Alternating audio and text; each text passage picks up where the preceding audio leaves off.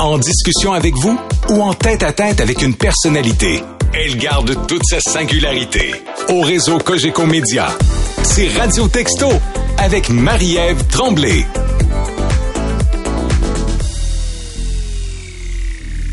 Bonjour Luc Ferrandez. Salut Marie-Ève. Vraiment contente que tu ah accepté. on est le bureau un à côté de l'autre. ben, il n'y a pas de mur, là. C'est deux bureaux collés, là. Mais tu es devenu mon ami au courant de la Ben, dernière c'est année. clair. C'est clair, mais il faut dire que tu as beaucoup investi. Là. Euh, Marie-Ève s'achète des sandwichs, puis elle en mange juste la moitié. fait que moi, je mange tout, tout le temps l'autre moitié. Au début, elle me nourrissait au jus vert. Je connaissais pas ça. Des jus avec du kale dedans, puis tout ce qui est vert. Et puis, euh, c'est-à-dire que ça donne tout un punch. Fait que c'est un sprint pour être prêt à midi. Fait que j'ai pas trop, pas trop le temps de manger. Fait que j'ai toujours apprécié tes demi-sandwichs. Oui, parce que je m'occupe, euh, c'est ça, de toi Oui. quand tu peux pas. Mais c'est une hérésie de dire que euh, c'est parce que tu m'as nourri au demi-sandwich que je suis ami avec toi. Ça n'a aucun hein, maudit rapport. C'était pour niaiser. J'adore niaiser. Tu sais que moi, ça, c'est mon activité numéro un. Dans la vie, depuis que je suis né, c'est pas de changer les sens de rue, c'est de niaiser, mon activité numéro un. Et donc, euh, c'est pour niaiser parce que euh, non, il y a bien d'autres choses que, que les sandwichs. D'ailleurs, là, ça fait un an que tu animes une émission de radio. Tu ne l'as jamais fait avant. Comment ça s'est passé ta première année? Et que c'était dur. Ouais. Moi, là, tu sais, j'ai de la chat, j'ai parlé en politique, euh, de moi, micro, je vais parler, tu sais, je me dis, il n'y a pas de problème. Ben, en plus, j'ai fait la commission pendant trois ans, euh, j'ai fait pas mal d'émissions de télé, parler, c'est pas un problème, tu sais. Mais là, c'est parler avec un chronomètre. Puis euh, de et il y a une affaire, c'est qu'on est dans la, dans, dans la radio privée, donc il faut que les gens et se farcissent trois minutes de publicité avant de te entendre. Donc, il faut que tu leur donnes une bonne raison de revenir. Et là, il faut donc que souvent tu euh, prépares le sujet suivant, que tu le, que tu le, que t'attires les gens vers le sujet suivant. Moi, je trouvais tout le temps que c'est pas, pas nécessaire de faire ça. Je me disais ah pas le temps, j'ai pas le temps. Si on l'explique aux auditeurs, là, c'est que ben vous connaissez, il y a les pauses. Nous, ce qu'on fait, c'est que avant d'aller à la pause, on vous dit ce qui va suivre. C'est ça. Et puis ça, c'est ce que tu ne faisais pas au début et qui Oui. est si important. Puis j'aimais pas non plus conclure parce que je trouvais que ça prenait trop de temps. Moi, ce que je veux, c'est interviewer la personne pour qu'elle livre le maximum d'informations. Fait que ce qui s'en vient après la pause, ben, tu le sauras après la pause, chose. Puis moi, mais moi, j'ai, moi, je veux aller jusqu'au bout de l'entrevue. Des fois, je me dis, hey, là, il est sur le point de me révéler un truc, là. Là, là on commence à comprendre là, comment ça marche. Là. Pas tout le temps. Des fois, c'est des entrevues qui sont trop longues, mais, mais des fois, je me disais, ah non, ça n'a pas été clair. Puis là, ça devient clair. Puis on s'en va à la pause ça suffisait pas. Ça suffisait pas. Et puis les boss aussi, tu ils ont une bonne écoute, ils ont une bonne oreille. Ils, savent quand tu manques d'énergie, quand tu es trop didactique, quand euh, le sujet t'intéresse pas. Puis et donc ça m'a pris euh, pas mal de temps avant de maîtriser tout ça et donc d'avoir quand même du plaisir à traiter des sujets. Au début, j'étais juste dans la mécanique puis dans le dans le rythme puis le ton.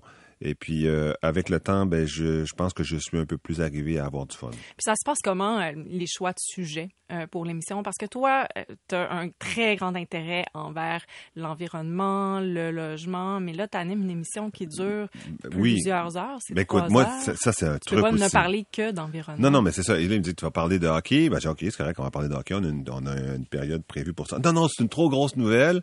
On veut que tu en parles. En plus, euh, tu vas en parler, tu vas faire un cinq minutes là-dessus. Après ça, on reviendra avec Martin McGuire ou on revient, puis on reviendra avec Meeker. Hey, j'ai- hey, là, ça va faire, là, hockey. Euh, Il y a des caribous aussi qui sont, euh, y qui sont abandonnés un peu partout. Les caribous forestiers se meurent au Québec. On n'en a pas parlé depuis dix minutes. C'est pas question qu'on parle de hockey. Là, la chicane est pognée. Mais moi, tu sais, moi, euh, la raison environnement, c'est clair. Mais aussi urbanisme, tu sais, euh, on va construire des milliers de logements au Québec. Je voudrais qu'on les dans les prochaines années parce qu'il y a un afflux de personnes, puis euh, euh, ça va bien, il y a de l'emploi, tout ça.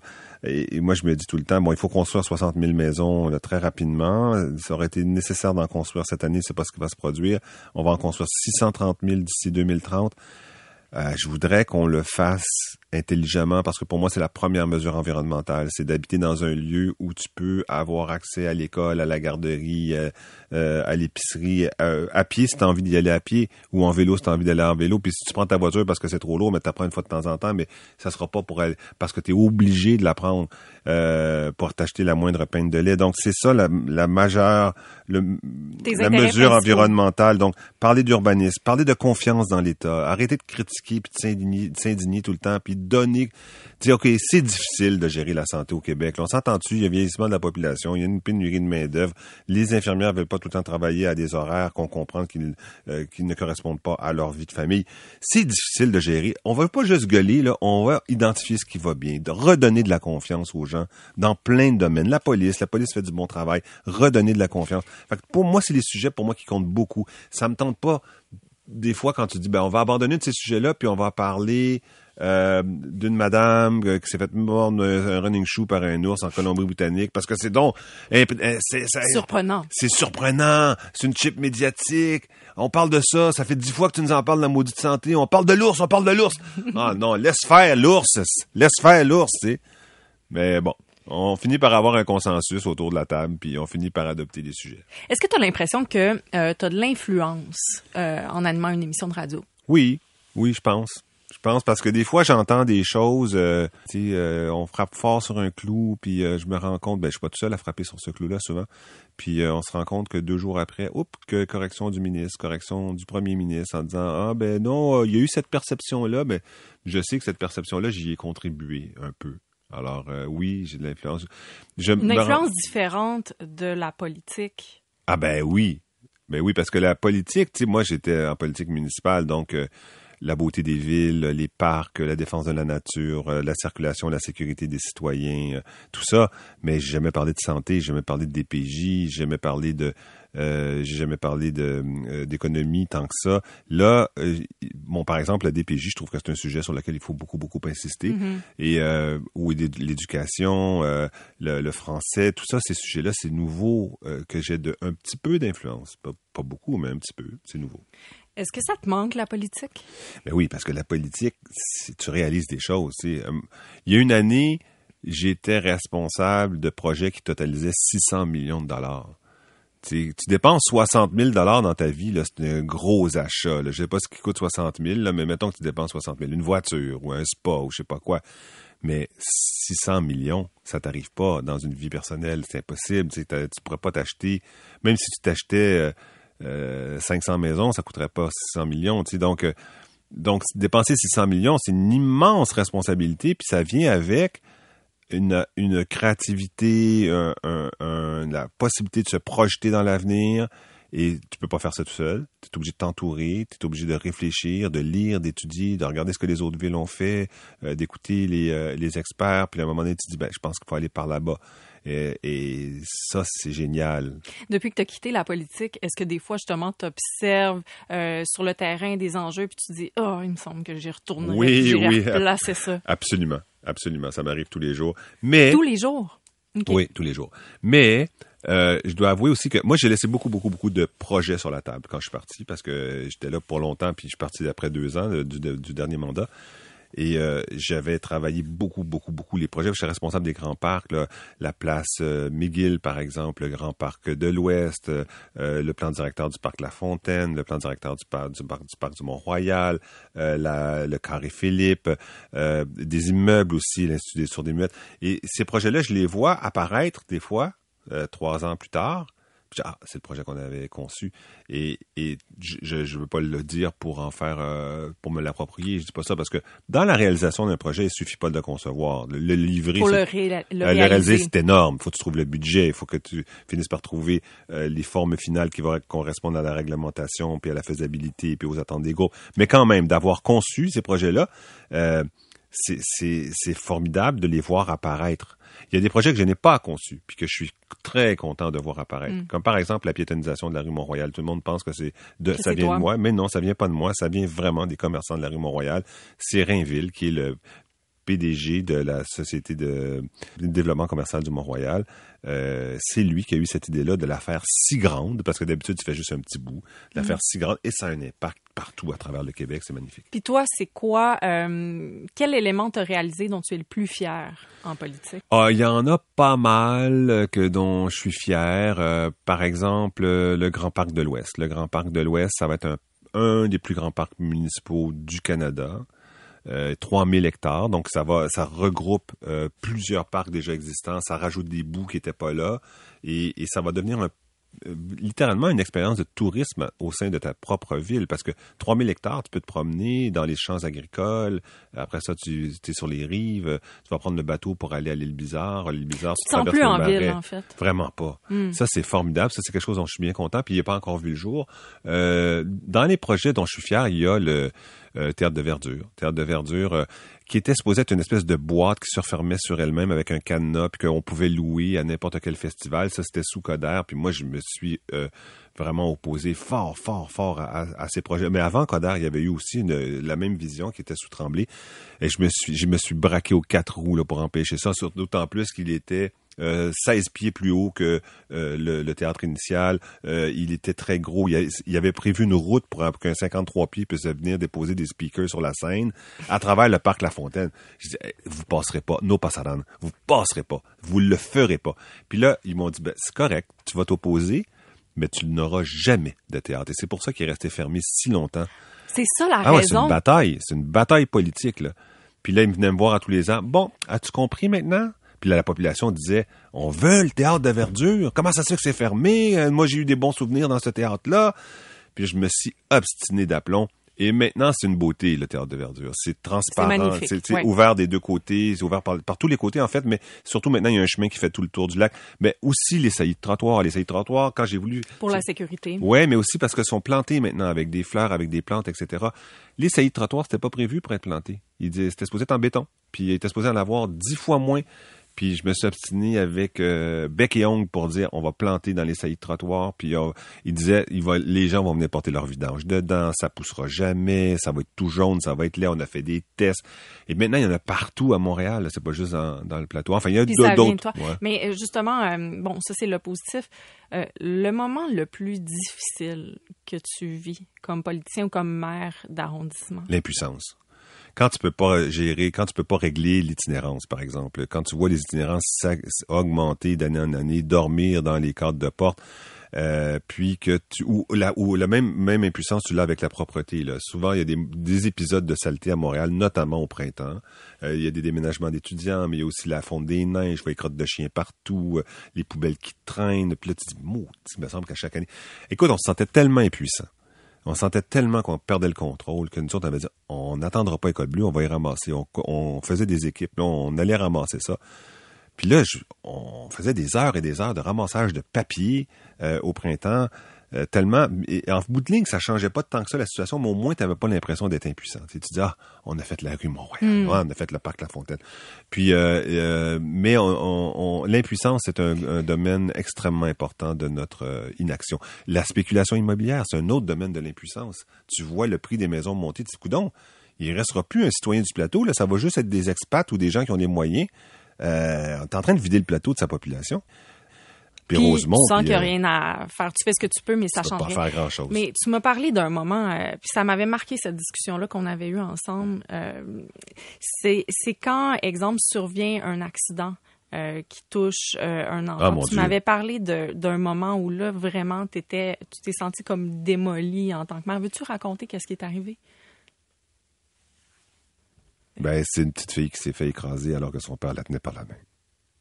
Sur la rue? Ouais, sur une rue euh, commerciale du plateau Montréal. Puis là, toi, t'apprends cette nouvelle-là. Ben, la police t'appelle.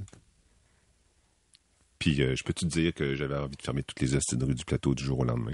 Les gens qui disaient t'as fermé trop de rues puis euh, on peut plus passer là, ça me tentait juste de leur dire euh, ben, j'étais très très agressif. Ça, moi, ben, la- les émotions se transforment en colère chez moi. Et puis euh, le lendemain matin, j'ai ramassé tous les fonctionnaires de la ville, puis j'ai dit ça tu le sens de sens, puis ça tu le fais, puis non on peut pas. Ben, c'était à grand coup de ta gueule, puis tout c'était vraiment comme euh, une furie. là. C'est un événement triste, mais qui donne une forme d'énergie et de gaz pour changer les choses aussi. Le nombre de décès de piétons sur le plateau, c'était euh, énorme. Il y avait 300 accidents par euh, année sur le plateau Mont-Royal. Il y avait euh, pratiquement une commotion cérébrale, puis un bras cassé, puis une jambe cassée par année autour de l'école Laurier, au coin de Saint-Hubert, puis Laurier. Et là, on a changé tous les sens de rue. Là. On a dit, là, il n'y en aura pas. Là. Les, les, parents étaient venus me dire en disant, pourriez-vous mettre un stop? Je dis, attends une minute, un stop. Ce ne sera pas un stop qu'on va mettre là. On a changé la rue Christophe Colomb, on a changé la rue Laurier, on a changé la rue Saint-Hubert, on a changé la rue Rester. On a tout changé. Puis du jour au lendemain, euh, là, les gens se sont mis à hurler. Vraiment, je me rappelle, l'hélicoptère de l'hélicoptère de TVA était euh, dans les airs pendant que euh, les premiers jours, moi, j'étais sous la pluie, euh, les automobilistes m'insultaient, etc. Il y a des photos de moi à cette époque-là où j'ai l'air vraiment perdu, malade, bizarre. mais en, en, à l'intérieur, je me disais, il n'y a personne qui va nous faire reculer. Personne t'es pas assez big avec tes journaux puis tes médias, t'es pas assez big pour nous faire reculer. Puis, puis vous, votre colère d'automobiliste, c'est rien par rapport à la détresse des parents euh, qui ont perdu des enfants. Donc, c'était ça de là que venait la force d'agir.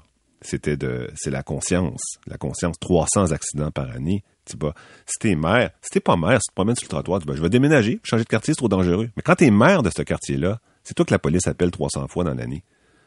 non, c'est beau, puis euh, les gens ont une, une, perception de toi justement comme quelqu'un qui est raide, qui est sans sentiment, qui va puis euh, contre vents et marées. Je me fous de tout le monde, mais c'est totalement l'inverse. Tu es quelqu'un de très, très sensible et je peux en témoigner. Puis c'est cette sensibilité-là qui, euh, qui fait en sorte que tu as réalisé tout ce que tu as réalisé. Puis c'est pour ça, que je voulais que tu racontes cette histoire-là. Parce qu'on comprend. C'est ça le fuel, c'est ça le moteur, c'est ça l'essence, c'est ça qui te fait bouger, ouais. C'est c'est ça. Puis aussi, puis aussi l'embellissement, parce que bon, ça c'est la base. La base c'est euh, c'est l'émotion. Mais après ça, après ça, il y a le, la beauté aussi. Euh, les gens étaient, moi j'entendais tout le temps. Moi je rêve, je resterai jamais à Montréal, pas capable. Euh, c'est lettre, c'est pas sécuritaire.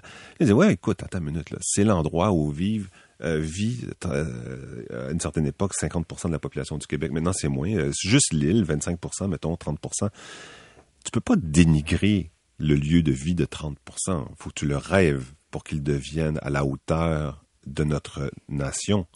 Il faut qu'il soit beau, il faut qu'il soit convivial, il faut qu'il soit vert, il faut qu'il soit durable, il faut qu'on en soit fier, il faut que les gens qui passent ici, qui viennent d'ailleurs au Québec ou qui viennent d'ailleurs dans le monde, il faut pas que tu dises ah non, moi, Montréal, je suis pas capable. Non, ça peut pas être ça, la, position de base. La position de base, c'est wow, wow, je suis fier de Montréal. Et après ça, il y a des gens à la marge qui vont dire, moi, je suis pas capable, mais c'est correct. Mais ça peut pas être la position de base. Ça peut pas être la moyenne des gens qui disent ça. Et donc, j'ai travaillé d'arrache-pied à ce que ça soit plus beau, plus vert, plus... Et maintenant, tu sais, des fois, je vois des touristes qui viennent de par le monde, ça parle espagnol, ça parle toutes les langues, puis euh, qui se promène sur Sainte-Catherine. C'était moi qui étais responsable du projet Sainte-Catherine, donc de retirer le stationnement, c'était mon idée, et d'élargir les trottoirs. Puis quand je vois Encore pour te faire aimer. oui, c'est ça, bien sûr. puis quand je vois la foule qui est là, qui parle toutes les langues, par exemple, au moment du Grand Prix, puis qu'il y a des, il y a dorénavant de la place pour que des musiciens jouent de la musique, il y a dorénavant de la place pour qu'il y ait des terrasses, alors qu'il n'y en avait pas avant. C'était juste un corridor de voitures, deux corridors de stationnement, puis deux corridors d'esclaves qui marchent sur les trottoirs. Euh, et là, quand tu vois une vie qui s'épanouit au centre-ville, tu dis, ah, OK, là, ça commence, là, ça commence. Et puis là, maintenant, quand il va y avoir la place McGill, la place McGill qui va faire un lien jusqu'à l'université McGill, qui elle-même est très verte, patrimoniale, architecturale, puis le Mont-Royal en arrière, puis la place Ville-Marie de l'autre bord avec le grand anneau de Cormier, puis la nouvelle esplanade de la place Ville-Marie. Là, bah, là, tu dis, ah, là, ça, là, vraiment, là, on est dans un lieu de qualité internationale. Puis dans l'autre sens, dans l'axe Est-Ouest, la place euh, de Tranquille, après qui a été construite, euh, ça c'est pas mon œuvre, mais quand même, la place Tranquille qui est là, après tu la place des festivals, la grande œuvre de Tremblay, euh, Gérald Tremblay qui avait des défauts qui a quand même conçu ça. Après ça, tu as l'église Union Church avec sa petite placette devant. Tu vas arriver devant le Square Philippe il va avoir la, la, la, rue un jour va être refaite, toute la rue euh, Union qui va être refaite, la rue Beaver Hall qui vont être refaites pour devenir l'axe des Anglais, qui va mener de la statue de la place Victoria euh, de la reine Victoria sur la place Victoria jusqu'à la statue de la reine Victoria à McGill devant l'école de musique et que ça va être des roses et des rhododendrons sur la, toute la grandeur parce que ça va être la, promenade des Anglais. Après, tu arrives à la place McGill. Après, tu vas arriver à la place. Là, euh, tu vas arriver au Square de Mignon. Là, tout à coup, va naître un Montréal totalement différent de celui qu'on connaît. Tu sais, Luc, euh, on a des auditeurs partout au Québec en ce moment et pas seulement des Montréalais ou des couronnes. Mais ce que tu viens de décrire là, c'est tellement intéressant parce que je voyageais avec toi dans la ville. Une nouvelle manière de, de, faire de la radio. On fait voyager chez vous. On vient tous de visiter le centre-ville de Montréal. Quelle description. Je peux pas ne pas te poser la question parce que ton prédécesseur euh, à l'animation, Bernard Drainville, a décidé de faire un retour en politique. Euh, on ne s'y attendait pas, pas du tout. Euh, toi, est-ce que c'est quelque chose qui pourrait arriver dans l'avenir, que tu retournes en politique? Moi, j'ai toujours dit, le jour que je retourne en, politique, il va y avoir bien des malheureux au Québec. Pas euh, après que je sois arrivé, mais avant que j'arrive, parce que pour pour arriver, pour se résoudre à voter pour quelqu'un qui va être aussi radical que moi, parce que c'est ce que je serais, radical, c'est donc qu'on serait vraiment dans la, hmm, on serait dans la chenoute. Là. Mm. Moi, je viendrais pas en politique pour euh, euh, couper des rubans ou faire un petit programme ou deux, deux petits Ce qu'on appelle la plante verte. Ben, la plante verte, c'est l'extrême. Tu sais, mais mais t'as aussi des politiciens qui toute leur vie, moi, je connais des politiciens, je veux pas nommer leur nom. Tu sais, ils disent toute ma vie, moi, ce que j'ai fait, c'est des coupures. J'étais élu pendant X années. Tout ce que j'ai fait, c'est des coupures. On était en situation de coupure. Je coupais, je coupais, je coupais. Moi, si je reviens en politique, euh, un jour, ça sera parce que les citoyens disent OK, on a besoin de on est rendu qu'on a besoin de quelqu'un de radical. Là, ça va vraiment pas bien, là, on a besoin d'un radical. Puis euh, euh, là, Parce que toi, la mairie, tu t'es pas présenté à l'époque. Non, non, non. Moi, j'étais chef de Projet Montréal. Pourquoi, tu, pourquoi tu l'as pas fait? Mais parce que je donnais, si je faisais ça, je donnais l'élection à Coder. Coder, c'est un, un gars qui se présentait comme le juste milieu et fort, assez fort pour tenir les radicaux à l'écart, puis Ferrandez, c'en est-tu bien juste l'exemple? D'ailleurs, Coder, il avait lancé sa campagne électorale sur le plateau Montréal, sur la rue Saint-Denis, en disant regardez ce que Ferrandez a fait, regardez le massacre, là, vous avez besoin de moi. Et, et donc, euh, et donc, en me retirant et en laissant la... Je dis laisser la place parce que si j'avais voulu me présenter à la chefferie de Projet Montréal, j'aurais gagné. J'étais chef intérimaire. Tout le monde voulait voter pour moi. C'était de notoriété publique. Et, euh, et en, en, me retirant, Valérie Plante a pris cette place-là, avec une toute autre personnalité, une autre vision des, du monde, mais aussi une personnalité que tu pouvais pas attaquer comme la mienne, parce que elle, Coder, pouvait pas bûcher dessus. Et puis après, à partir de ce point-là, là, bon, moi je me suis retiré, mais après ça, elle, elle a réinventé, elle a fait les choses différemment, et elle, avec sa fraîcheur, euh, son image, etc., elle a réussi à se faire élire et débarquer Coder. Ça, c'est magique, c'est formidable. Débarquer de pas juste de faire débarquer Coder parce que c'est pas un monstre quand même le Coder, euh, mais de faire élire un parti qui avait une vision urbanistique et de, l'apaisement de la circulation et de l'environnement euh, qui je pensais pas allait arriver avant dix ans. Euh, moi, j'ai souvenir là à l'époque, vous existiez, puis je vous regardais dans un coin. J'étais certaine que ce parti ne serait jamais à la tête de Montréal. Et moi aussi. Et moi aussi, je pensais ça. Puis surtout avec moi à sa tête. je me disais ah ouais, waouh, on avait on avait 23% euh, du vote. On est allé chercher 25. Mais c'est pas 25 qu'on avait besoin, c'est 50. Alors c'est pas moi qui c'est pas moi qui devais être la personne pour euh, pour faire ça. J'invite des politiciens chaque semaine dans mon émission euh, et je les invite à parler de leurs influences culturelles. Comme tu as un passé politique, je me suis dit que je vais le faire avec toi aussi. en rafale, la chanson qui t'a le plus marqué. Euh, j'aime beaucoup euh, Heureux d'un printemps de Paul Piché. J'aime beaucoup L'escalier. Euh, aussi de Paul Piché. J'aime La rue sanguinette de Claude Dubois. Laquelle qui te touche le plus? Ah, La rue sanguinette. Pourquoi?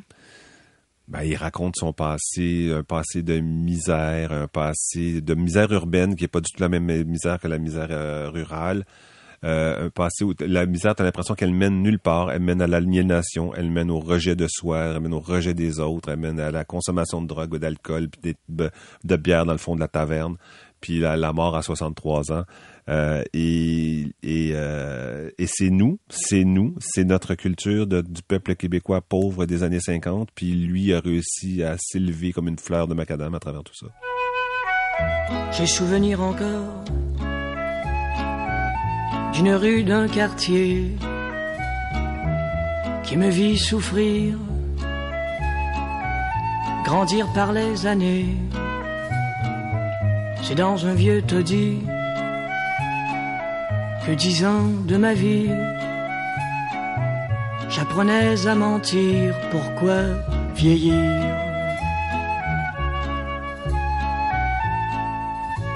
C'est une si belle chanson. Je te vois ému, hein. Ça vient de chercher. C'est magnifique. On en faisait-tu des belles chansons au Québec, hein? Maudit que c'était beau, c'était beau, beau, beau. On en fait encore, mais... Mais ça, j'allais dire, t'as l'impression qu'on n'en fait plus? Ben, c'est différent. C'est différent parce que moi, ça, c'est des chansons sociales. C'est pas des chansons sur l'amour de, de, de- c'est pas des chansons sur l'engagement, l'amour, euh, euh, le parcours personnel. C'est, j'ai souvenir encore d'une maison. C'est notre maison. Tout est élevé là, je veux dire. Ou en tout cas, on sait que il y a 25% des Montréalais qui ont été élevés là, puis, euh, on les, on les a croisés, on les a vus, ces enfants-là, on, on les connaît, fait que c'est, social.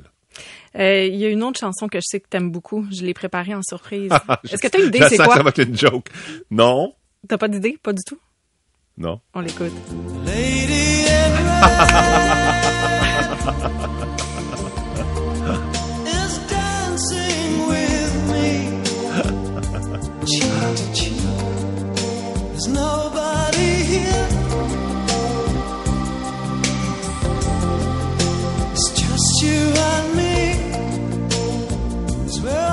Ah, que j'aime ça. Ça, Je me suis fait plaisir aussi parce que... Parce que je euh, l'ai fait jouer dix fois dans le... Dans le bureau, on a fermé les lumières, puis on a utilisé nos lampes de poche de téléphone cellulaire pour mettre de l'ambiance. C'était quel beau moment on a Ah, partagé ensemble hein? avec l'équipe, avec les recherchistes. Chris DeBerg. Chris Ah, vraiment. Il venait en spectacle à Montréal, ça Ouais. t'a donné l'occasion de le faire jouer. Euh, un film, Luc, qu'on doit absolument voir. Ouais, moi, je- j'aimais les films français à l'époque où ils étaient bons. Euh, euh, La gloire de mon père, euh, Manon des sources, Le temps des secrets, euh, Le château de ma mère, de tous les films de Pagnol, j'adorais ça. J'aimais beaucoup, beaucoup le cinéma. euh, j'aimais beaucoup Yves Montand. Euh, j'aimais beaucoup euh, euh, le cinéma québécois d'auteur. Les bons débarras, ouais, les bons Oui. débarras avec Charlotte Laurier puis euh, Germain Houd. C'était, c'est l'équivalent de la rue Sanguinette euh, en, en En film. film. Ouais, c'est, c'est quelqu'un, des gens qui s'accrochent à la vie euh, malgré tous les défauts qu'elle a. Euh, j'allais voir les Québé- tous les films québécois, je m'y précipitais. euh, J'allais tout le temps, j'étais tellement fier de ces films-là. Hmm. Un livre que tu as lu plusieurs fois. Michtouk. Michtouk, OK. Raconte pourquoi. C'est Gérard Bouchard qui a écrit Michtouk. C'est le Saguenay-Lac-Saint-Jean euh, en, euh, à une époque où les gens étaient persuadés qu'à force de leurs bras, ils seraient capables de créer des territoires immenses, d'exploiter des territoires. Eux, ils pensaient que Chicoutimi, ça serait aussi gros que Chicago. Là. Ils avaient cette conviction-là. Et les personnages dans Michtouk sont complètement hors nature. là. Euh, dans Michtouk, euh, il y a, il y a- ben d'abord, il y a des vrais personnages comme Alexis Le Trotteur qui a vraiment Oui, couru plus vite que le train pour faire le tour du lac Saint-Jean. Il a fait le tour du lac Saint-Jean à la course, puis le train qui s'arrêtait partout, puis il était brinque-ballant, puis la voie était pas solide, puis euh, le faisait moins rapidement que lui. Mais ça, c'est un vrai personnage. Mais lui, Gérard Bouchard en a inventé d'autres personnages, mais des personnages qui sont vrais. Quand il... euh, le personnage se lie d'amitié avec un avec un gars de Machtoach, et ils s'en vont à la chasse aux outardes ensemble, puis tout le village démonte le, campement, puis s'en vont à la chasse aux outardes, mais ils arrivent là sur place, puis il n'y a pas d'outardes. Mais ils n'ont pas assez de temps pour revenir vers une autre source d'alimentation. Ils sont pris là, il n'y a pas de nourriture, sont 45, puis ils sont en train de crever de faim. Fait qu'eux, ils partent à la course, puis ils s'en vont chercher un endroit où ils savent qu'il y a toujours du gibier, mais qui est situé à quatre jours de course. Et- et- De la ville. et de, et de- de- pas de la ville, mais de cette tribu, de, ben, pas de cette tribu, de cette nation-là. Et euh, euh, je trouve que les personnages décrits là-dedans, les événements décrits là-dedans sont plus grands que nature. Et c'était vrai. C'était comme ça. Jusqu'à temps que ben, le capitalisme aidant, puis euh, le, le- l'exploitation forestière aidant, puis euh, les rêves se sont rapetissés, les exploitations forestières se sont agrandies, euh, la vie a repris son sens. Mais au début, à la fondation du Saguenay-Lac-Saint-Jean, il y avait un rêve de grandeur, puis ça m'a beaucoup, beaucoup, beaucoup plu. Au point de le lire plusieurs fois. Oui, Ben merci de la suggestion. Euh, tu sais, dans le cadre de mes entrevues, euh, c'est pas un secret là parce que tout le monde en parle dans la station. Euh, je, je discute avec euh, des personnes extérieures à vous. J'ai invité quelqu'un chez moi. Euh, elle s'appelle Ginette Oh, Belleville. Boswell. Ginette Belleville, c'est ta maman. Ben oui, toi. Elle est venue me visiter. On Pour a vrai? on s'est rencontrés. On a fait a- ça dans ton dos. Ah oui, tu sais qu'elle a mal partout, hein? Elle, Oui. elle- elle est pas mal bonne d'être descendue l'escalier puis d'être allée chez vous. Vraiment. qu'elle a mal partout. Elle a été très généreuse et elle l'a fait pour toi. Ah. Je lui ai posé une question, un mot qui lui vient à l'esprit quand elle pense à toi. Comment il me salue quand je téléphone? Allô, maman? je, je trouve que c'est chaleureux. Parce qu'il y, a- y évidemment, on peut avec le téléphone savoir qui nous appelle, là. Fait que ça, je- j'aime ça. Bon, ça. Et, et si vous en voulez plus, d'autres mots, là, ben, en fait, c'était un fonceur. Un fonceur. Depuis tout petit, eh, Seigneur Dieu, que j'ai couru après lui, devant lui, à côté de lui, tout ça. Et pourtant, il était un bébé, il était, je sais pas s'il se rappelle de ça, lui. Lui, s'en rappelle pas, mais que j'en ai parlé de ça. Il était tout chétif, malade, de- jusqu'à l'âge de huit mois. Il vomissait tout le temps. Un petit garçon très, très sensible. Puis à huit mois, il y a eu une éclosion. Puis là, le, le petit diable en lui est parti. Alors, là, depuis, je cours après. Elle est adorable, ta maman, Luc. Merci. Et là, elle a eu à courir après toi quand t'étais enfant. T'étais ce genre-là. Et crème puff, toi. Ah oui? Oh my God. À ce point-là? Ah non, moi, j'étais pas arrêtable. J'étais pas arrêtable. C'était comme... Euh, un jour, on s'en va visiter Québec, puis euh, il y a une falaise entre le haut et le bas Québec, puis il y a Oui. un escalier qui est entre les deux, tu sais, puis l'escalier, l'escalier, c'est pour les euh, c'est pour les quétaines, ça. Moi, je monte sa roche. Fait que là... je monte, puis je monte, puis- mais c'est de la roche friable. Fait que au, au fur et à mesure que je mets mes mains, sa roche, elle, elle s'enlève. Fait que là, je monte, puis je monte. Là, à un moment donné, j'arrive plus à monter parce que là, euh, T'es pris comme en araignée. ben oui, je suis pris là. Fait que là, j'attends. Puis là, le monde se rassemble en bas. Puis là, à un moment donné, ben, il faut appeler les pompiers. Fait que les pompiers arrivent en bas. Les pompiers disent, l'échelle ne se rendra jamais là.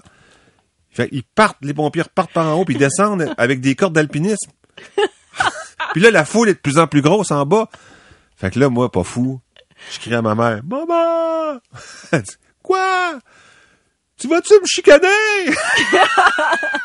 Elle dit, « Non, accroche-toi, maudit niaiseux! » Fait que là, j'avais la promesse qu'elle allait pas me chicaner. C'est avec tout le paquet de témoins qu'il y avait. ah, avec tout le temps, tout T'avais quel âge quand ça s'est arrivé? Ah, 9-10 ans, peut-être bien. Mais moi, tout le temps, tout le temps, tout le temps dans le trouble. Tout le temps, tout le temps dans le trouble. euh, effrayant. Mais tu sais, j'étais à une école, il y avait des bombes dans mon école. Il y avait, des, il y avait des bombes, ça, ça rue Sauvée, il y a pas mal de bombes. Je me battais tous les jours. Tu te battais? Tous les jours.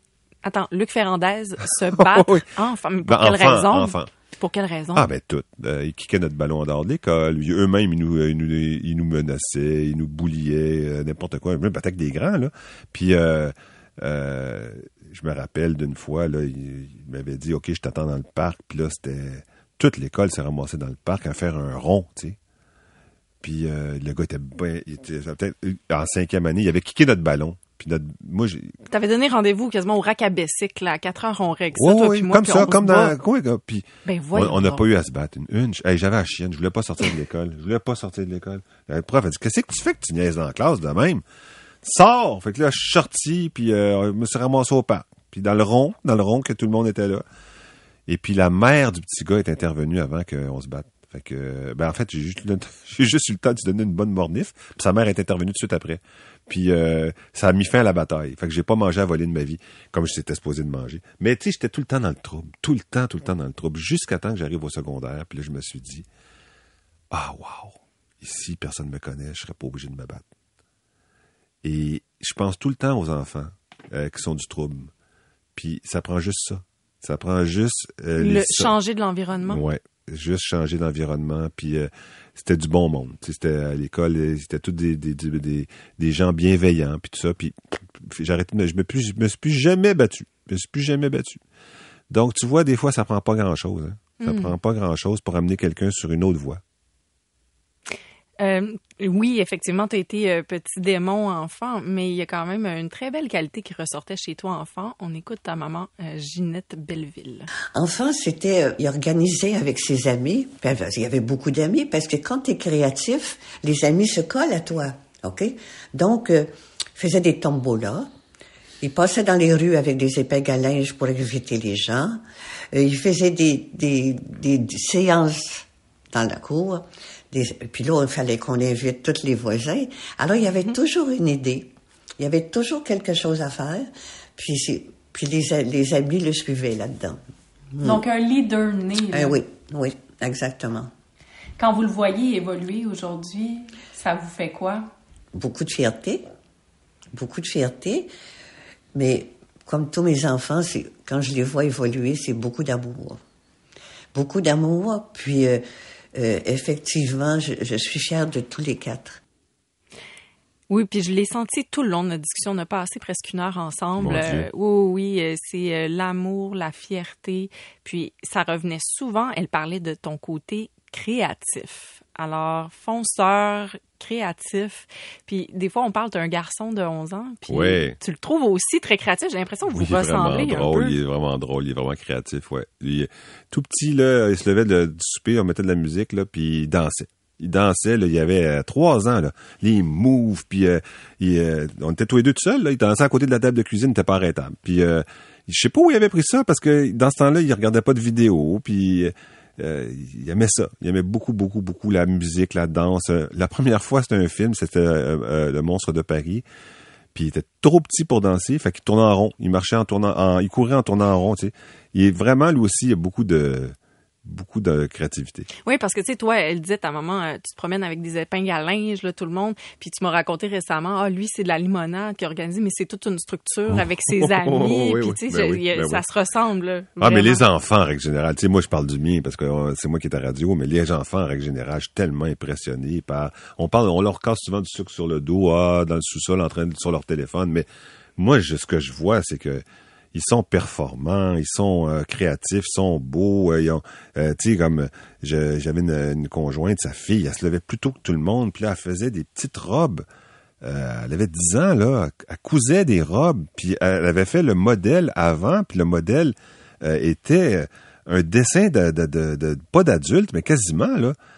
Puis j'en revenais juste pas. Moi, je trouve que les enfants, en règle générale, sont, sont, sont beaux de ce temps-là. Justement, on parle tellement environnement, tu sais, on sait, on s'en va dans un mur, c'est c'est une fin du monde, on veut pas trop l'entendre, mais c'est un peu, on sait pas ça va ressembler à quoi notre vie. Mhm. Toi, quand tu regardes ces enfants-là, cette jeunesse-là, est-ce que ça te donne justement un peu confiance, un peu d'espoir? Oui. Il va falloir, tu sais, ils vont, ils vont être obligés d'inventer un autre mode de vie que le nôtre. C'est pas vrai qu'on va tout avoir des maisons de 2500 pieds carrés, puis des chalets en plus de ça, puis la capacité de faire le chemin entre les deux à chaque fin de semaine. C'est pas vrai. Ça, marche- ça marchera. C'est pas vrai qu'on va être capable d'aller euh, en Floride ou dans les euh, destinations soleil tous les hivers. Puis euh, euh, en Europe tous les étés. Notre mode de vie va changer, beaucoup changer. Il va y avoir, on va être placé devant deux possibilités, soit le chaos, soit l'obligation de resserrer les liens entre nous et de recréer une société de solidarité, moins une société de consommation. C'est à ça qu'il faut travailler, parce que travailler à réduire les gaz à effet de serre, c'est une bonne chose, mais il faut surtout travailler à ce qui va se passer si on ne les réduit pas. Et ce qui va se passer si on, ne les réduit pas, c'est toutes sortes de choses. Augmentation du prix des aliments, euh, augmentation pharaonique des prix de transport, euh, non-disponibilité de la main-d'œuvre qui nous vient du Sud pour l'instant, euh, horde des migrants qui vont se presser à nos frontières.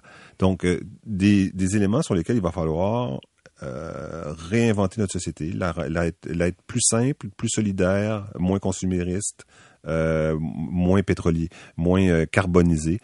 Et, et ça, ça va, demand- ça va demander du leadership, de l'amour des uns des autres, de la créativité. C'est pour ça que j'avais fait un petit documentaire qui s'appelait Lettres d'amour à la ville.